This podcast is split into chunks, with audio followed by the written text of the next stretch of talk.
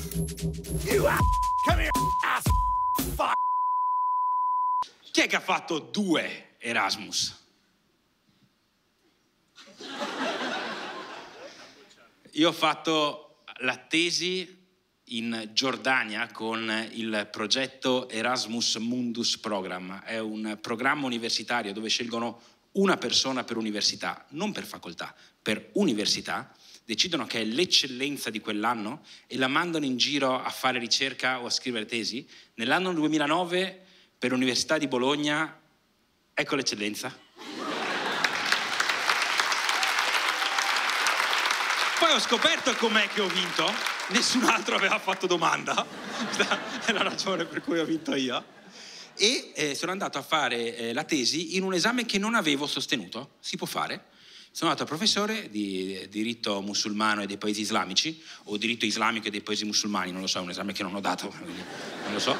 Sono andato al professore e gli faccio, mi può cortesemente dare la tesi nella sua materia? Fa, ma Falcone, ma lei non ha fatto l'esame? Faccio, no, però ho vinto la borsa Erasmus Mundus. Ah, allora eccoti qua la tesi. Mi ha dato la tesi in responsabilità del produttore in Giordania, per chi non è un giurista spiego brevemente cos'è la responsabilità del produttore, tu compri una moca, la moca esplode, tu in particolare perdi un occhio, il, pro- il, produttore della moca ti deve ripagare. Questa qui è la responsabilità del produttore. La mia tesi, la responsabilità del produttore in Giordania.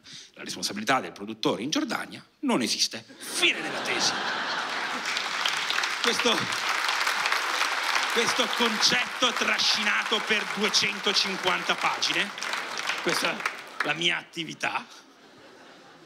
Insomma, sono partito per la Giordania e non parlavo una parola d'arabo e tutt'oggi non parlo una parola d'arabo. Cosa curiosa mi hanno caricato su un aeroplano e dovevo trovare la casa. Atterravo all'aeroporto di Amman con un volo Lufthansa che partiva da Francoforte e dovevo trovare la casa. Il proprietario di casa, atterravo alle due di notte, mi ha detto: Guarda, eh, la casa si trova in una strada che si chiama Aban Bin Said, però i tassisti non la conoscono. Quindi tu al tassista, non c'era Google Maps, WhatsApp, non c'era un cazzo, era una roba da esploratori veri tu al tassista devi dire Bijanib al-Jama all'Urdunia, che vuol dire dietro l'Università di Giordania, che è l'unica cosa che so dire in arabo, perché era quella cosa che dicevo ai tassisti per tornare a casa. Una volta che sei arrivato dietro l'università, devi trovare un palazzo con le righe gialle e quella è casa tua. Questo in una città grande come Londra.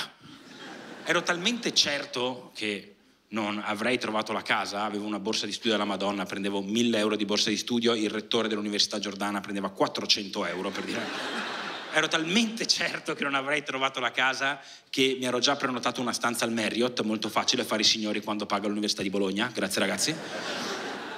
E per me era come un videogioco, cioè devo proprio vedere se ci riuscivo. Arrivo alle due di notte all'aeroporto Quinalia di Amman, becco il tassista, monto in taxi, lo guardo, mi guarda, lo guardo, Bijani Maljama l'Urdunia e parte. Vai cazzo, sbloccato il livello. Vai amico beduino, portami a casa. Vai che ce la facciamo. Dai che andiamo. Ora, l'aeroporto si trova a 50 km da Amman. Tra l'aeroporto e Amman c'è il deserto. Ora ragazzi vi dirò una cosa del deserto. Alle due di notte è buio. È proprio un buio che ti entra dentro. Cerco di instaurare un dialogo. Do you speak English? No, fine della conversazione. Dopo 20 minuti di buio, un pensiero forse un po' razzista è incominciato a entrare nel mio cervello. L'amico beduino mi ammazza. Era più una certezza più che un pensiero. È una cosa che ho pensato nel 2009 e non potete farmene una colpa adesso. E quindi ho preso veramente molta paura quando mi ha abbaiato dietro l'unica cosa che sapeva dire in inglese Where are you from?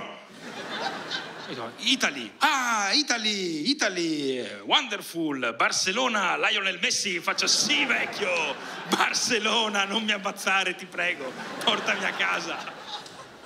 Arrivo dietro l'università, trovo il palazzo con le righe gialle, trovo la casa, gli do una mancia all'autista che per lui erano quattro mesi di lavoro.